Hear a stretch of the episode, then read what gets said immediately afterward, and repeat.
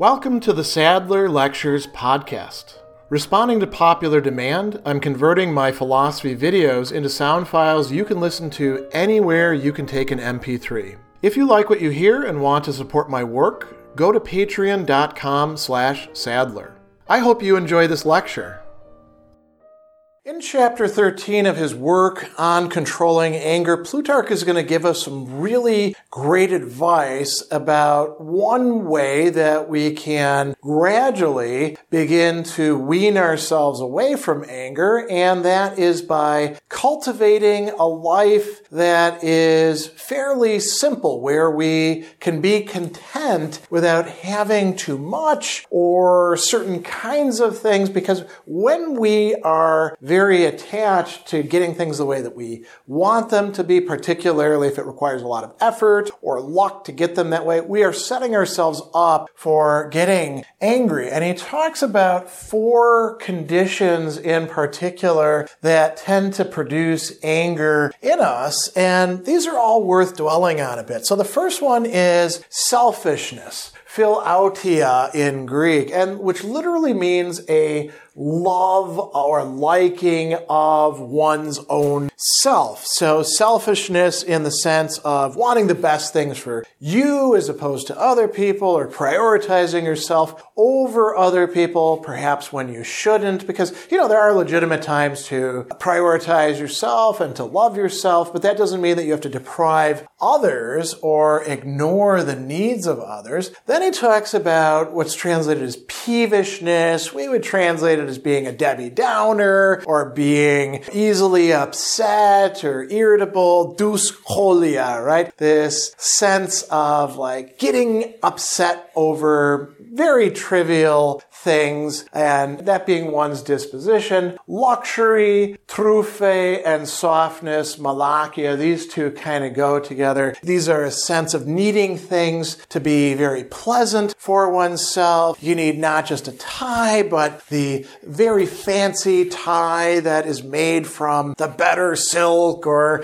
a designer product or something like that. And then softness is an incapacity to stand up against the things that are painful or demanding that require endurance of us. So, you know, softness could be displayed in how one does one's work or what one can endure. Can you go outside in winter and just put your hands in your pockets without needing special gloves for yourself, right? Now, if we have these conditions, we're likely to get angry much more easily because we're living in a world where we're not going to get things our way all the time, especially if what we want is kind of irrational. On the other side, as he says, gentleness towards others, or he says there's nothing more conducive to gentleness, right? And not just to any old others, but to friends and neighbors and one's spouse, the people that one is going to spend a lot of time with, is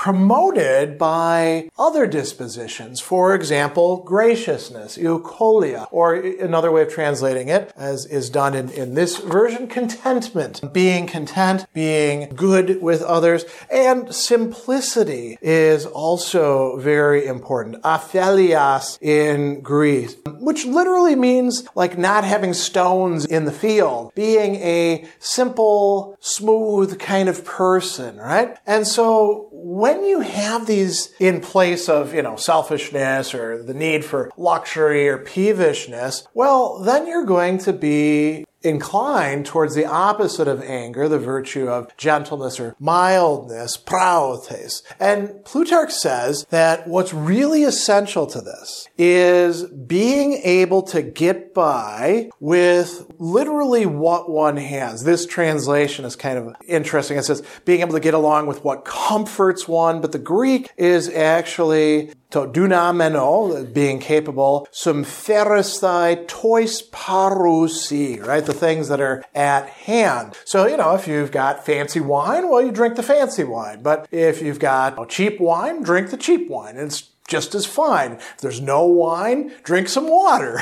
right? Or whatever else is on hand. So being able to get by with what one has and the, you know, the sort of the flip side of that is not being in need of a lot of things that are kind of unimportant, right? Me deomeno. So deon is to be in need of. So not to need a whole bunch of, it's translated here as superfluities, right? The things that are non-essential. What do you need? You need some clothing, you need some food, you need some shelter, you need, in our days, you know, some access to the internet might be a basic need, but you don't really need a lot of fancy stuff. And if you're dependent on that, that, then you're going to get yourself angry. And he gives some great examples of people who are a little bit precious in this respect. He talks about well, he quotes this, this great line, but he who liked his meat not overdone, nor underdone, nor medium, nor, nor boiled too much, and liked no food enough to praise, who will drink no wine if there is no snow in it. What does that mean? He wants his wine chilled, right? Snow should be brought down from the mountaintops into places where we'll store the wine. Nor will he eat bread purchased in the market, nor to touch food served on cheaper earthenware dishes, nor sleep on a bed that does not billow like the sea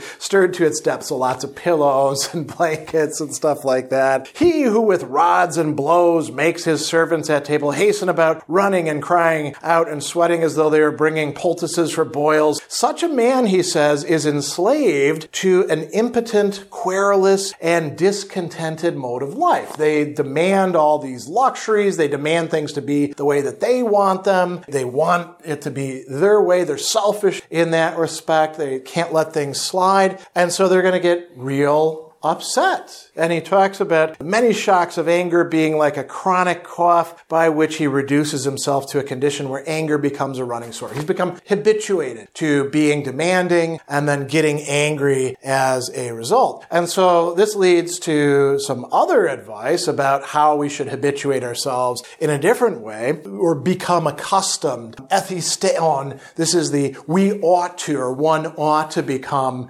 accustomed or habituated to to what? Habituating the body through a simple life, euteleia. If we do this, then we are going to be much more likely to be calm. What is going to result from this? Contentment, eukolia the contentment that we want to show towards others. And most importantly, self-sufficiency. For the ancient Greeks, autarkeia, self-sufficiency, was viewed as an incredibly important value. Not being dependent upon others, upon random things working out, but being able to suffice onto oneself makes you less angry. And he uses as examples of this eating and drinking. So he says, to begin with, our food, it's no great hardship if we partake in silence of whatever is set before us, and do not by being repeatedly irritated and peevish thrust upon ourselves and our friends the worst sauce for meat, anger. So, you know, when we get fed our food, we should just eat it and don't say anything about it.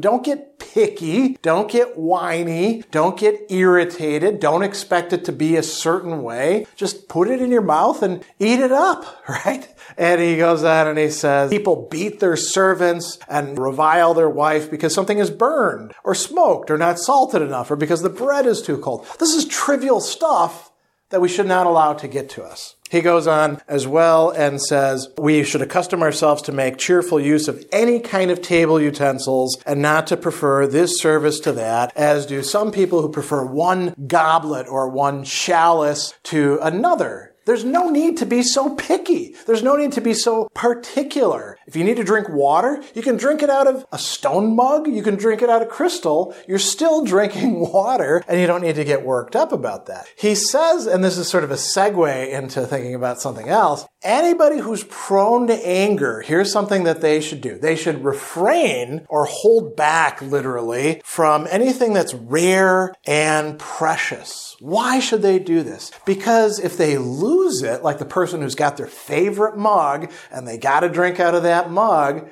it's not going to be easy to replace. Whereas if, you know, you have no problem drinking out of a plastic solo cup and that's fine for you, you lose it, you just get another one, right? You're not going to be upset. But if you tie yourself in with needing things to be a certain way, you know, whether it's a fork or a cup or your table mat or you need to listen to special music while you're eating, you're going to be setting yourself up for all sorts of anger problems. And he gives the example of Nero and Seneca. Nero had this massive tent built and it was uh, very beautiful. And Seneca said, well, Bad idea, buddy. You've proven yourself a poor man because if you ever lose this, you're not going to be able to get another one. And it did so happen, like he says, that the ship which conveyed it was sunk and the tent lost. But Nero remembered Seneca's saying and bore his loss with greater moderation. So if we can practice this, this is a way for us to keep ourselves from getting angry over trivial things. We need to, you know, aim at self-sufficiency, at simplicity, at